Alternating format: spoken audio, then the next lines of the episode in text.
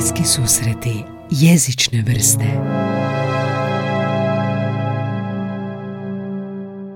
Dobrodošli u prvi hrvatski podcast o jeziku Bliski susreti jezične vrste. Ja sam Gaj, dobrodošli u 3. godinu podcasta.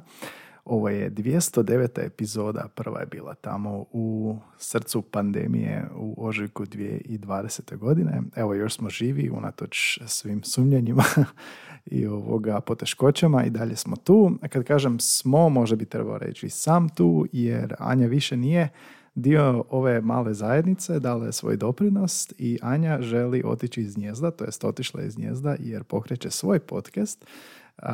Rekla mi je da ne govorim detalje, pa ću sigurno prekršiti to sada, ali bit će prevoditeljski podcast, doduše mislim da je to već rekla o podcastu ovom, koji kreće na jesen ove godine. Kad više detalja bude poznato, onda ćemo i najaviti ovdje kao PR. A Anja je bila u podcastu od 101. epizode. Svakako poslušajte 101. epizodu, njenu prvu. Sad će me mrziti zbog ovog. I snimali smo zaista do 180 i neke epizode i dala je velik doprinos, novu dimenziju, kompletno promijenila način rada ovog podcasta. Falit će mi puno i znam da će svima vama faliti, pogotovo kad me gazi sa svojim humorom u podcastu. Tako da ova današnja epizoda je solo. Isto tako neko vrijeme je u podcastu bila i Ines Rukel sa Lingvistike, koja je nekoliko epizoda isto dala svoj važan doprinos, a Ines isto sada vodi svoj podcast Lingvistika sa K., pa ju pronađite, odličan posao rade ondje, pronađite ju na Instagramu, imaju svoj profil i naravno na SoundCloudu su epizode Lingvistika. Super naziv. No, dok ne dođe neko drugi, ako bude dolazio, nastavljam sa projektom Bliski susreti jezične vrste, podcast u kojem susrećem ljude koji se na neki način oslanjaju na jezik u svojoj karijeri, bili oni lingvisti, prevoditelji, pisci i jezičari kao takvi, ili iz potpuno nejezičnih, na prvu nejezičnih zanimanja, kao što su nogometaš, odvjetnica, pilot ili neko drugi, jer svi se oslanjamo na jezik, jezik pripada svima i svi se njime služimo na neki način kako bismo nešto ostvarili u životu, odnosno sve, gotovo sve ostvarili u životu, jer komunicirati volimo i moramo.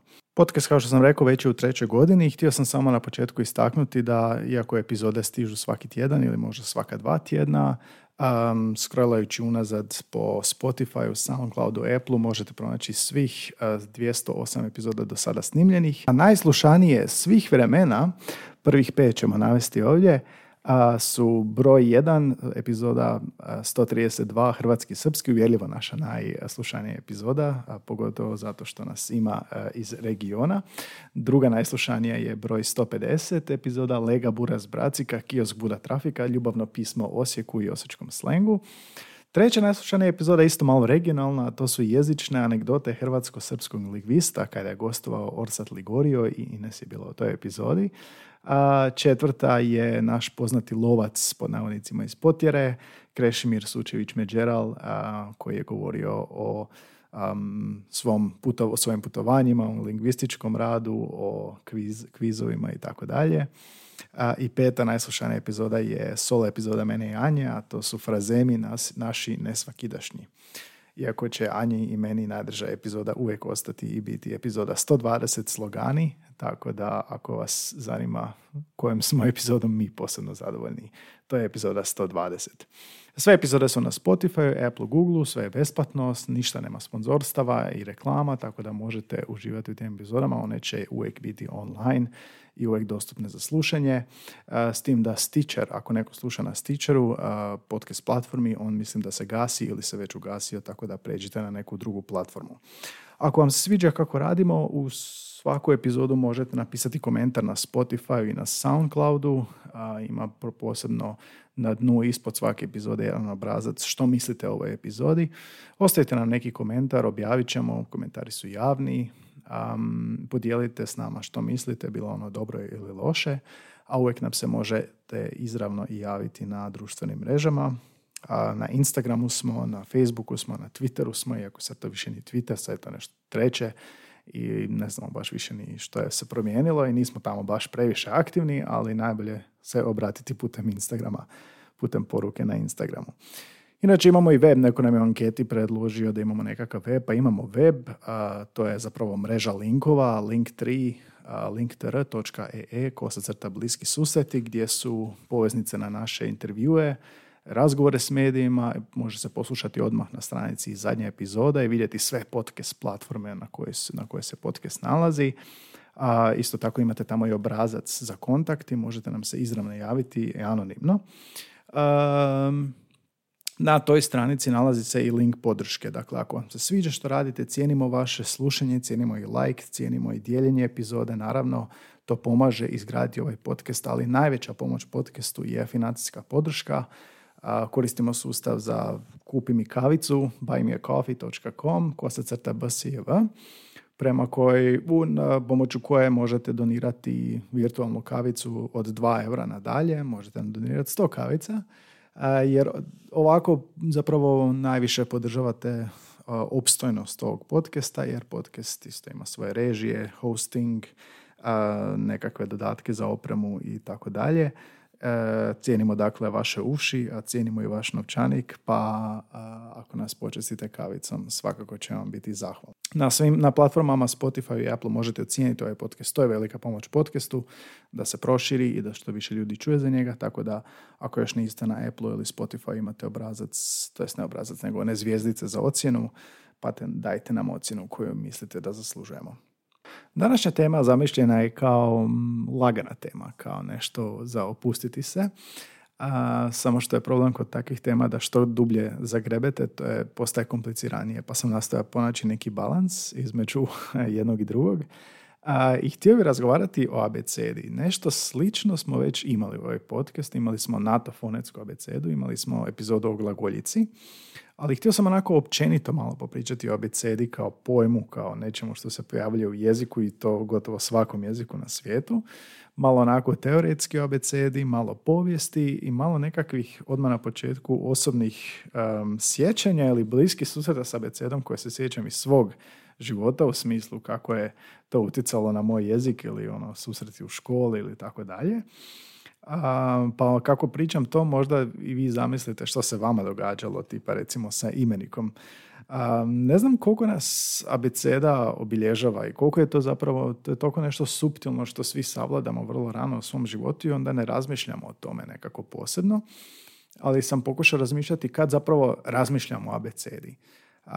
Sjećam se kad sam bio vrlo mali, još su postali telefonski imenici, oni baš u žuti, ogromni, debele knjižurine.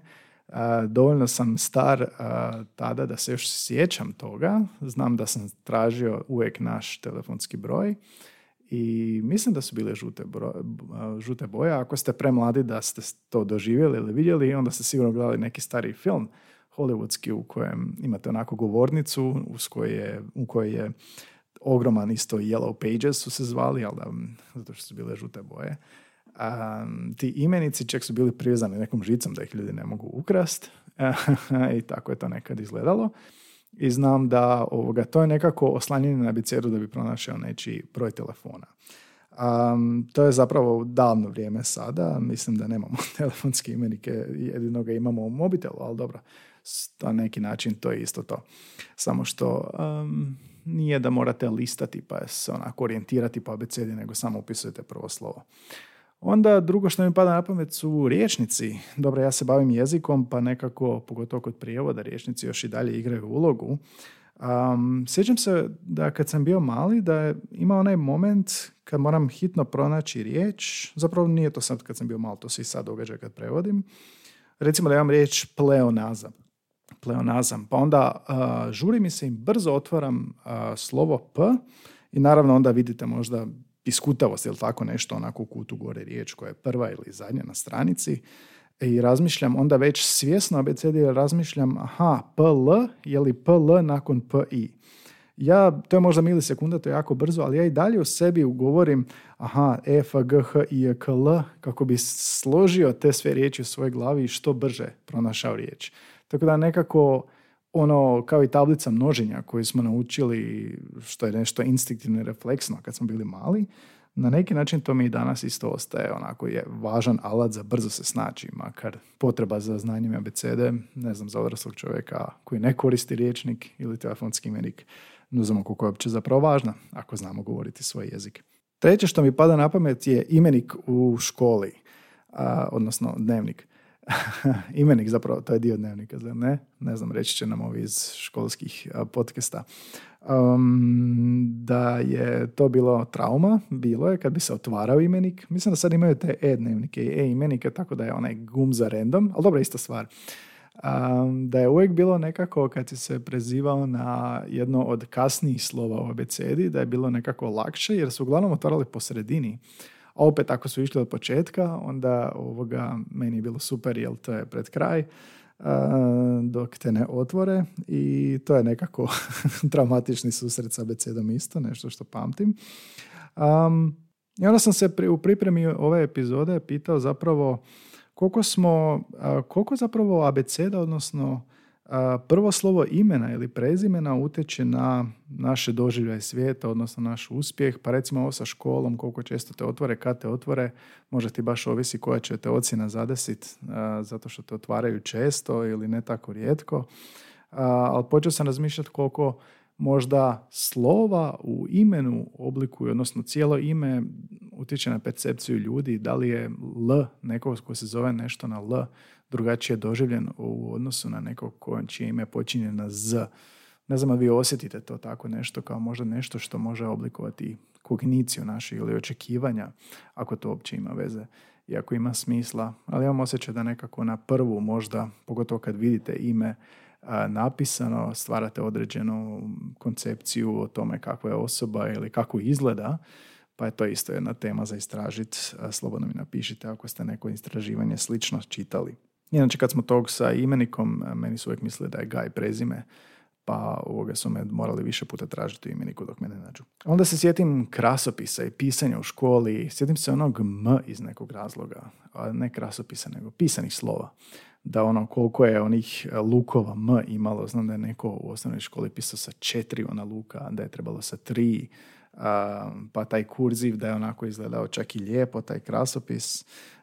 Abeceda je nekako nas u toj školi formirala jer nije bilo dovoljno znati nego to lijepo pisanje od crte do crte, da ta abeceda izgleda lijepo. I opet onda mi je fascinantno kako se iz toga razvija naš rukopis. Mislim da bi to bila dobra ideja za epizodu. Kako uopće nastaju rukopisi, kako su tako jedinstveni i različiti svi jedni od drugih i što na njih utječe i kako od svih onih zajedničkih stvari što radimo u školi, što pišemo rukom, onako sve po nešto pravilima, kad se oslobodimo toga, kako sformiramo nekako svoju grafičnu ličnost. To je fora. Peto što se sjetim je država, grad, selo, i sjetim se toga zato što je bilo, ne znam, ja zove se uvijek država, grad, selo, mislim sam čuo da se drugačije zove u Bosni, da si morao brojati u sebi, odnosno slovkati abecedi, A, B, C, D, E, F, G, H, tako dalje, da bi ti neko rekao stop i onda ti kažeš aha, D, i onda kreće igra, natjecanje. To je fora bila igra. Mislim da to niko više ne igra danas. Možda ima neki digitalni oblik toga. Onda se sjetim da kod učenja engleskog, gdje je bila ona pjesmica A, B, C, D, E, F, G, da je pjesma bila dosta zastupljena u tim nižim uzrastima kako bi savladao abecedu lakše. I kao da se sjećam da je onak nekako bilo da je abeceda engleskog lakša jer nije imala č i č ili nj i lj i tako dalje, da je nekako bila čišća, preglednija, da nam nije bila toliko komplicirana za naučiti kad smo ga učili kao strani jezik, ali je bilo neobično to što se izgovaralo drugačije, što se te grafemi izgovarali ej, a ne a, i b nije b, nego je bi. I to je nešto smo morali onda napamet naučiti, da uopće nismo zapravo razmišljali o tome zašto i kako se to izgovara. Pa onda sa njemačkim koji je sličniji možda hrvatskom u tim izgovorima tih grafema, ali opet ima faul za v i Volkswagen i razne tehnike pamćenja kako je slovo. I zašto je uopće zapravo bitno slovkati, odnosno sricati, ja mislim da je sricati, ili? Zašto je to slovkanje bitno? Je li slovkanje uopće zapravo bitno za naš jezik, kako je bilo? U Americi imaju spelling bee kao čitav jedan način života ondje, odnosno natjecanje. Mi tako nešto nismo nikad imali. I možda zato što mi izgovaramo točno kako se piše, odnosno vrlo slično kako se piše, ali gotovo uvijek isto, dok je u engleskom potreba za slovkanjem veća jer fonetski izgled, odnosno zvuk, izgovor a neke riječi ne mora odgovarati onako, odnosno ne odgovara onako kako se piše i to je, odnosno, valjda hoću reći da riječ kako zvuči može se pisati sasvim drugačije ili na više načina, pa je onda puno bitnije možda u toj kulturi. Ali da, mi nismo imali nikad neko slovkanje, jer onako ako čuješ riječ, onda znaš i kako se piše. Eventualno bi rekli meko č, odnosno tvrdo č, i onda cijela debata, treba li nam uopće jedno i drugo. Mi smo više bili opterećeni diktatima, mislim da je to veća stvar kod nas bila. I kad smo kod tog engleskog, mene uvijek zanimalo zašto se Lloyd piše sa dva L, ono ime, Lloyd. I malo mi je žao što sam googlao. Nisam očekivao da je to velška riječ. Dakle, englesko ime Lloyd ima dva L, izgovara se jednostavno sa L, a zapravo to dolazi iz velškog, to duplo L. Ono je u velškoj abecedi, nakon L ide duplo L.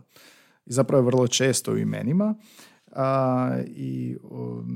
I pronašao sam čovjeka u potrazi za odgovor na to pitanje zašto postoji ta dva L, kao što za Aaron postoji dva A. I ima jedan čovjek na YouTube-u koji snima serijal o imenima, engleskim imenima, i on pokušava izgovoriti to duplo L iz velškog i odmah se ograđuje i govori da nije sigurno precizno, tako da ću se ja isto ograditi od toga, da nije sigurno precizno jer ću još lošije od njega to napraviti, ali on tvrdi da se u velškom to izgovara nešto ovako, kao flo. Tako bi Lloyd bio onda Floyd, tako nešto, kao da pljujete. Jako to loše radim i jako ovoga je komplicirano. I eto, ako vas ikad zanimalo zašto mogu biti dva slova tako, uzrok je ovdje velški. U profesionalnoj karijeri ja radim tečeve s odraslim polaznicima njemačkog i engleskog, pa je onda alfabet vrlo bitan na početku zbog slovkanja, jer radi se o engleskom, kao što sam rekao, ali isto tako o njemačkom, pa imamo napišem često onako na ploču abecedu u 4 stupca i redovima i onda pokušavamo slovkati im jednom drugom prezime, ime, pogotovo njemačka imena. Zašto slovkati? Pa vjerojatno zbog telefona, zbog razumijevanja na slušalici, možda je i do davanja svojih podataka negdje, iako u današnjem svijetu je vjerojatno to manje bitno, ali abeceda se nekako mora znati još uvijek, zar ne? Mora. Kad sam spomenuo tu slušalicu, onda se sjetio kad sam radio u službi za korisnike kao student na slušalici da bismo morali davati šifru. Ljudi bi nazvali, ali ne mogu se spojiti na internet, upisivali bi krivo šifru, onda smo mi morali promijeniti šifru i preko telefona bismo davali dakle novu šifru, pa bi morali u svaki fone morali povezati s nekim gradom, pa bi tako bilo, ne znam, B kao Bjelovar. Što sam čuo da se radi u Americi isto, u kontakt službama, gdje zapravo onda koriste američke gradove, B as in Boston, ali isto tako možda koriste i NATO fonetsku abecedu, Alfa Bravo Charlie, koja se koristi u vojsci i u takvoj službenoj komunikaciji. I o tome imamo epizodu, NATO fonetska abeceda, epizoda 84, pa ako vas više zanima ta abeceda, uputite se na Spotify na 2021. godinu. Znakovni jezik ima svoju abecedu koji su znakovlje, jel da? Pa onako imamo jednoručna slova i dvoručna slova, tako se izražava abeceda. Postoji Morzeova abeceda koja je bila bitna puno više za vrijeme rata i u povijesti i o tome imamo epizodu, mislim da je broj 52 Morzeova abeceda. I ako ste gledali neki film, sigurno vam je to bilo i zanimljivo. Pa saznate više o Morzeovoj abecedi u epizodi 52. To su nekako moji, ono što mi je palo na pamet, moji doživljaj sa abecedom kad moram ovako razmišljati o abecedi, ali to nije nešto o čemu baš razmišljamo, ali opet može biti zanimljivo saznati malo više o abecedi, zašto postoji, kako je uopće nastala, zašto je slična u nekim jezicima, u nekima drugačija i zašto se recimo zove alfabet, a zašto se negdje zove abeceda ili čak azbuka. Pa idemo se posvetiti onda današnjoj temi ukratko i ne previše detaljno o abecedi. Pa da bi pričali o abecedi moramo prvo razjasniti dva pojma, to su grafem i fonem. Grafem, zapravo prema grčkom pisati, je jedinica grafija. Grafemi mogu biti jednostavni. U hrvatskoj grafiji su to A, B, C i tako dalje. Mogu imati dijakritičke znakove, na primjer Č, hrvatskoj ili Đ, španjolski Nj i tako dalje, s onom tildom iznad N.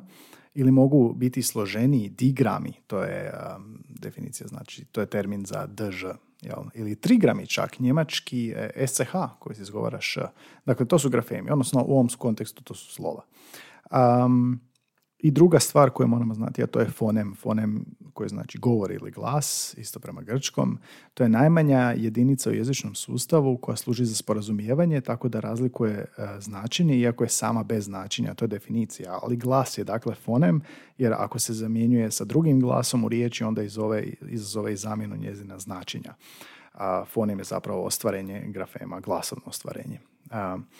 Abeceda, dakle, u širem smislu, da je definiramo, je sustav i redoslijed grafema kojima se označavaju fonemi, posebni fonemi, i abeceda se od toga razlikuje, recimo, od slogovnog ili slikovnog pisma. Abeceda se još naziva alfabetom, objasnit ćemo kasnije zašto. Ovo je abeceda u širem smislu, u širem značenju.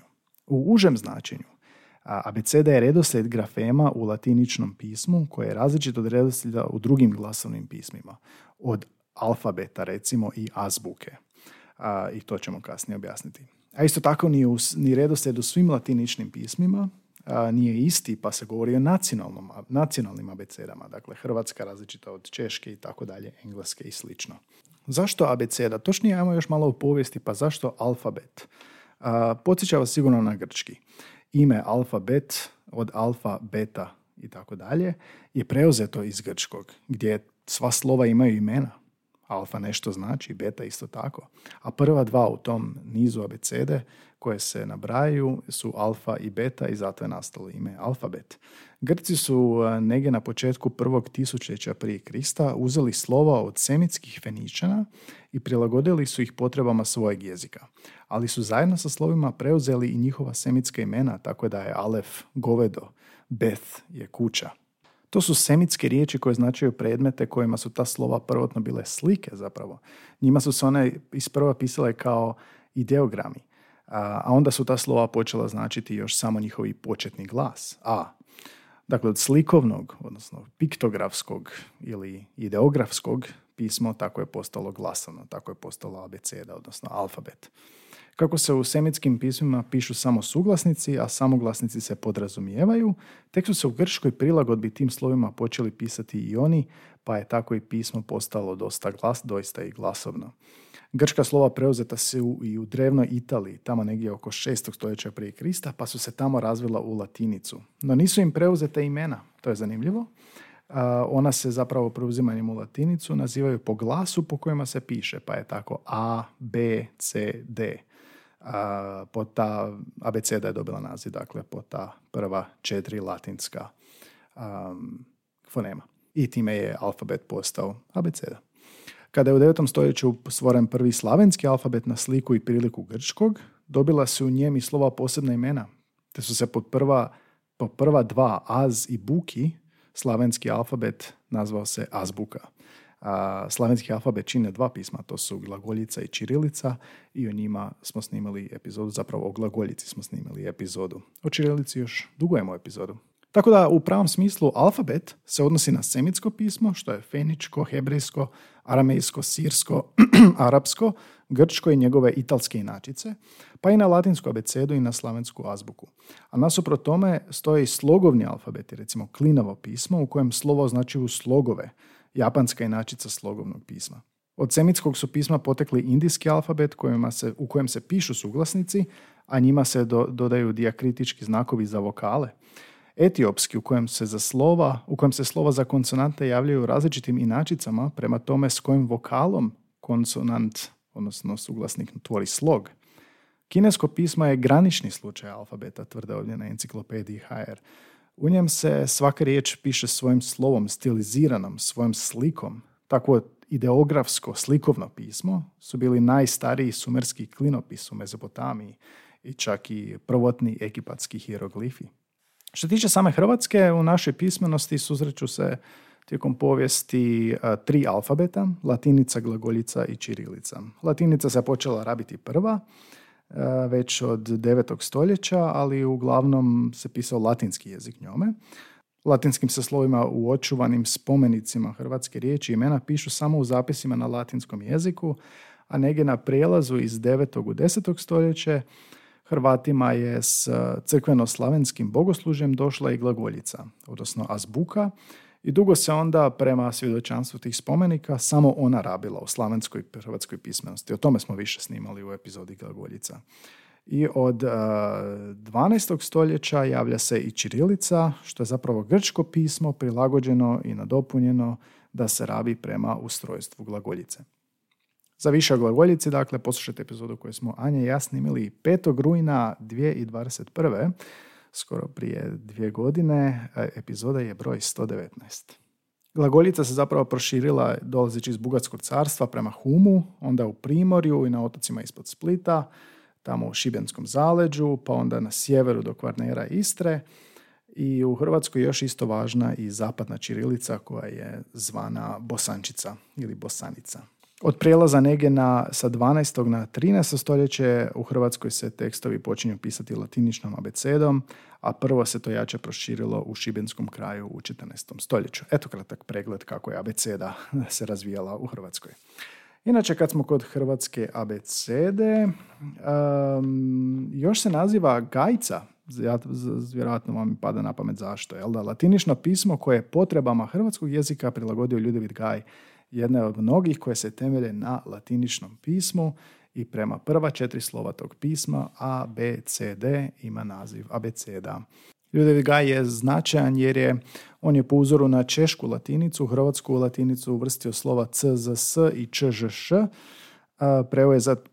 Preuzeo je također iz českog nj i l, lj iz slovačkog, to je zapravo zamijenjeno kod nas u nj i lj, po uzoru na mađarsku.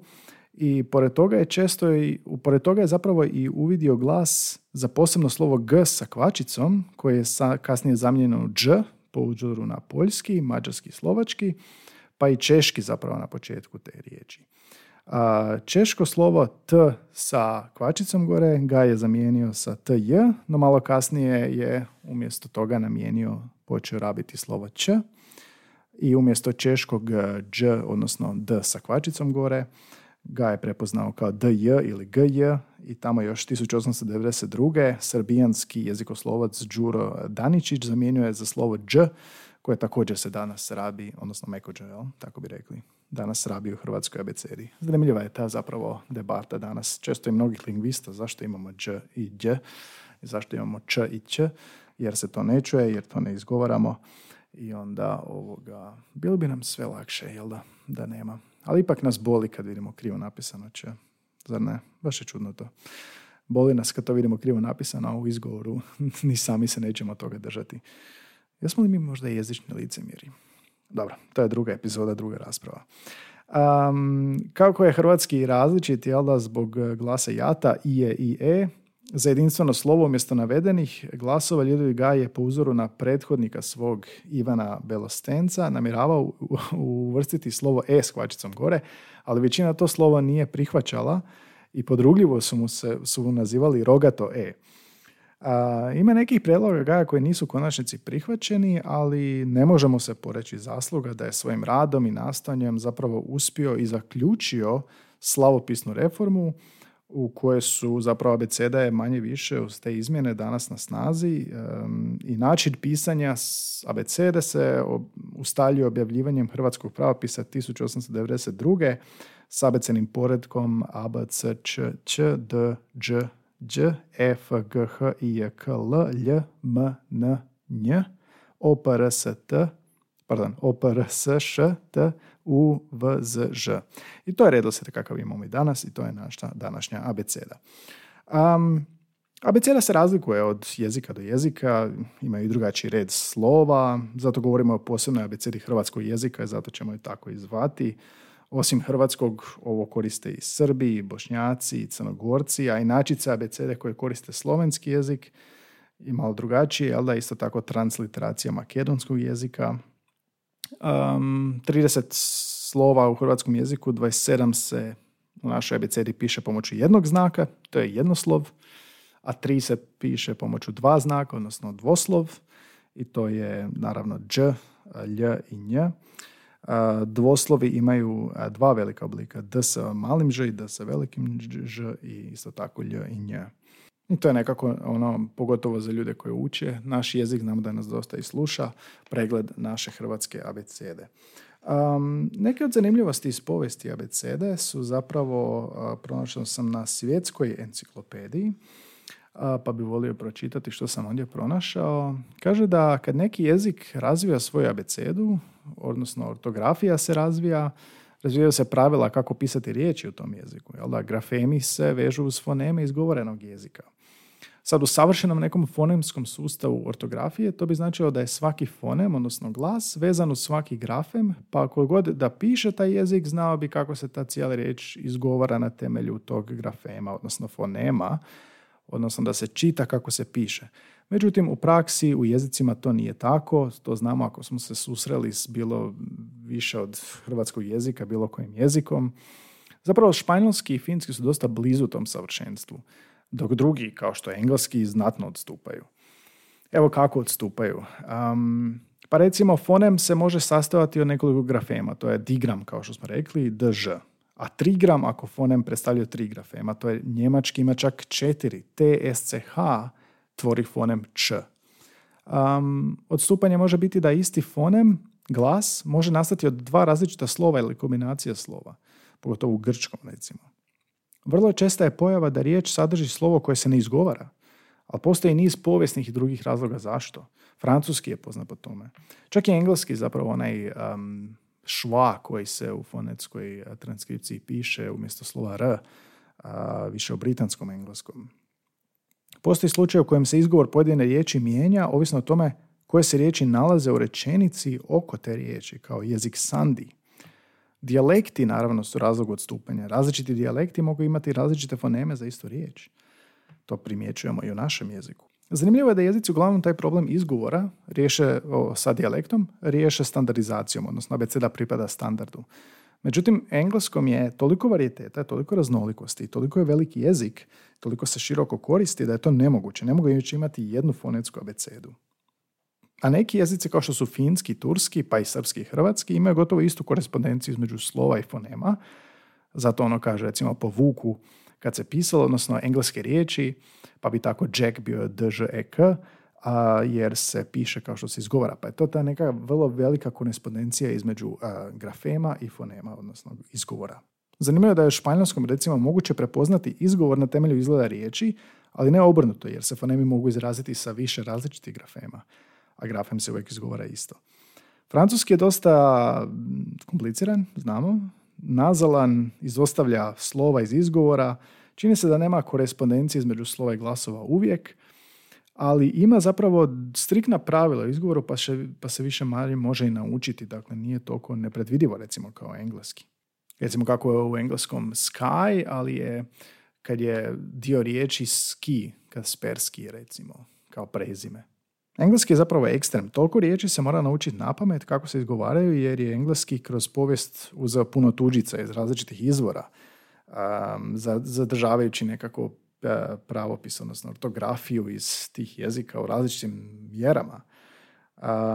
I onda zapravo kad postoji takva nejasnoća, odnosno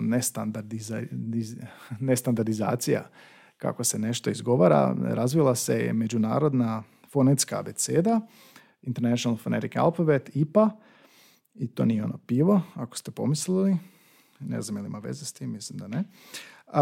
Uglavnom, međunarodna fonetska abeceda, to je razvilo i međunarodno fonetsko udruženje u 19. stoljeću, to je bila grupa europskih fonetičara, sastavili su tu abecedu i ako niste upoznati s tim, možda se sjećate da ste u osnovnoj školi, ako ste imali nastavu engleskog, morali u kosim crtama pisati izgovor. To sa kosim crtama je bilo i na kraju knjige obično, kako se izgovara određena riječ.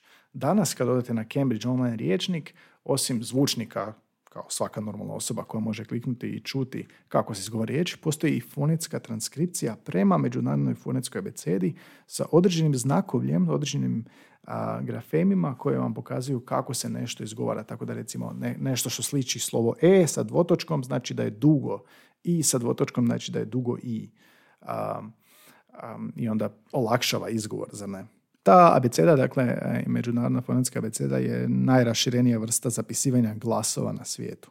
Najraširenija vrsta zapisivanja glasova. No, zbog različitih razloga, recimo tradicije ili posebnosti glasovnih sustava, čak ni ona nije dovoljna i ne služe se njome svi stručnjaci.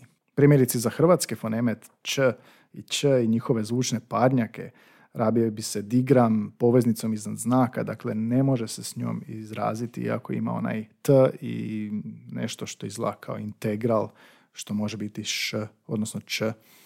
A morali bi googlati baš da vidite tu tablicu i postoji stranica na webu u kojoj upišete riječ, ono izbaci fonetsku transkripciju. Ne znam, pišite mi u komentare ako ste morali na engleskom znati tu fonetsku abecedu. Mislim da se to danas više ne radi po kurikulumu i to sad ovisi o profesoru radili to, ali mislim da smo mi to morali i da smo imali one male riječnike što se kupovalo u knjižari, male A5, manje od A5, ne znam šta je manje od A5, a baš kao mali notes koji je imao 3 stupca. U ta 3 stupca, to je bio naš riječnik za engleski jezik i prvi stupac je bio izvorna riječ na engleskom jeziku, da mislim da je u drugom stupcu bila ta transkripcija i onda desno skroz prijevod.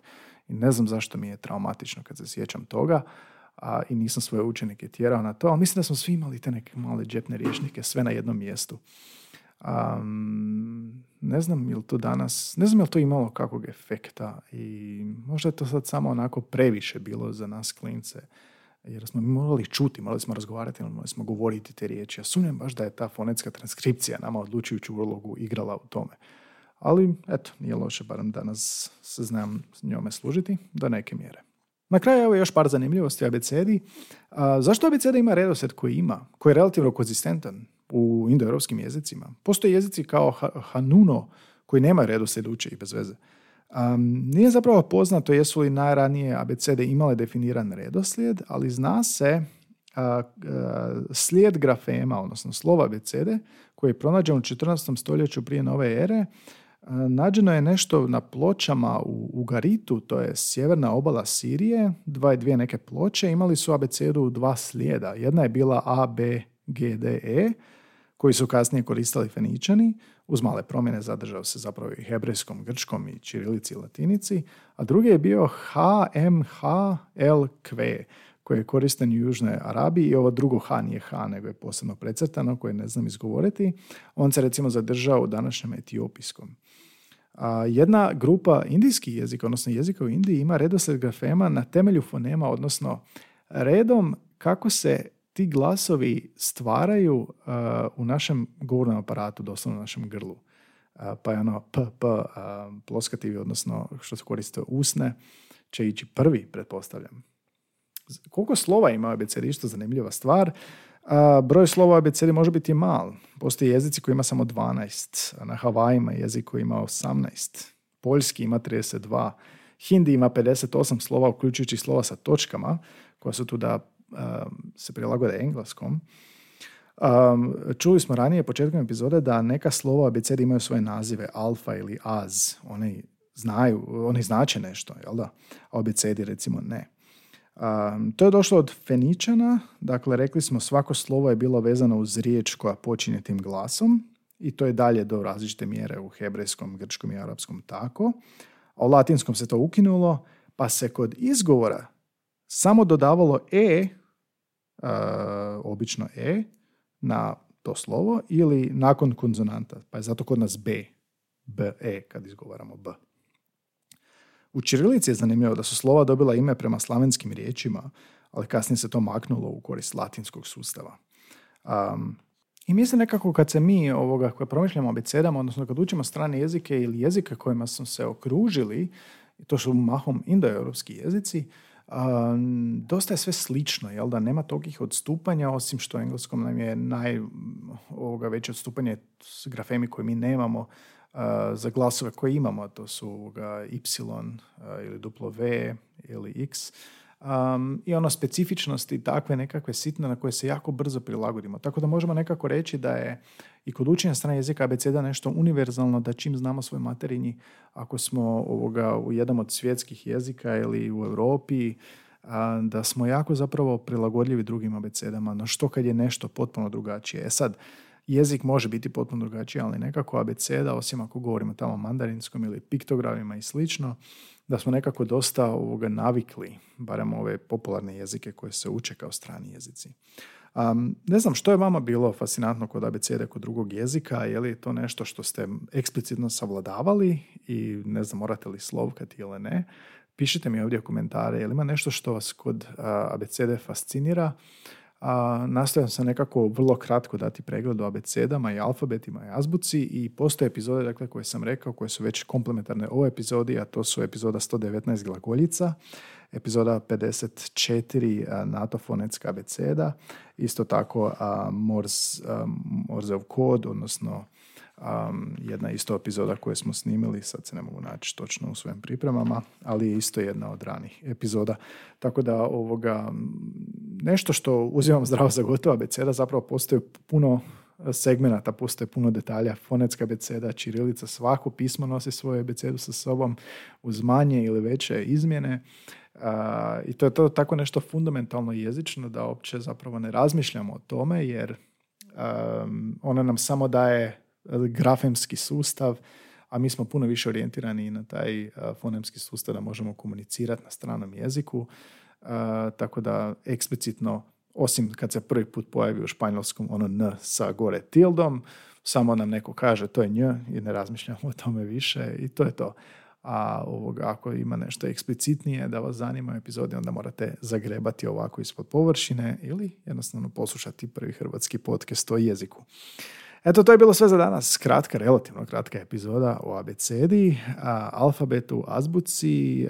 Sigurno ima puno detaljnije o povijesti, o našem alfabetu, Ljudevitu Gaju i sve. Napišite slobodno što vas fascinira ili koji fakt toid vi znate da vam je zanimljiv, bitan i tako dalje. Javite u komentarima, javite nam se na Facebook ili Instagram, komentirajte ispod epizode na SoundCloudu ili Spotifyu i ne zaboravite ocijeniti ovu epizodu. Vraćamo se idući tjedan, možda s gostom, možda solo epizoda, možda već sa suvoditeljem ili suvoditeljicom. Neću reći da traje natječaj, ali uskoro bi mogao biti. Pa ako imate aspiraciju, možete se već javiti. Ovo su bili Bliski susreti jezične vrste, prvi hrvatski podcast o jeziku koji vide već 3 godine, ovo je 209. epizoda. Nastavljamo dalje, barem do 300, rekao bih ja ovako, okvirne procjene. Slušamo se svakog ponedjeljka ujutro, rano epizode izlaze. Dajte priliku starim epizodama, ima ih 209 sad iza nas. Nemojte slušati ovih prvih 20, to su sve bile pokusne. Posebno slušajte epizode solo sa, odnosno duo Anje i mene, te su mi nekako najdraže. I pregrš gostiju koje smo ugostili u ovom podcastu, koji su ispričali stvarno fascinantne stvari o čitanju, o prevođenju, o govoru, o glasu, o prezentacijama, o nogometu, o radiotelefoniji, o terapiji, kako se jezik koristi. Dakle, zaista pregrš tema koje smo se dotaknule. Zadnji gost je pričao o haiku, autor haiku poezije, pjesnik. Tako da mislim da za svakog ima nešto i preporučite nas, pomognite nam proširiti znanje o ovom podcastu i bit ćemo vam vrlo zahvalni. I ako želite, možete uvijek ispuniti anketu o slušanosti koja je uvijek otvorena, recite svoje mišljenje i posebno vas molim predložiti temu ili gosta. Ja sam Gaj, čujemo se opet idući ponedjeljak, odjavljujem se do tada.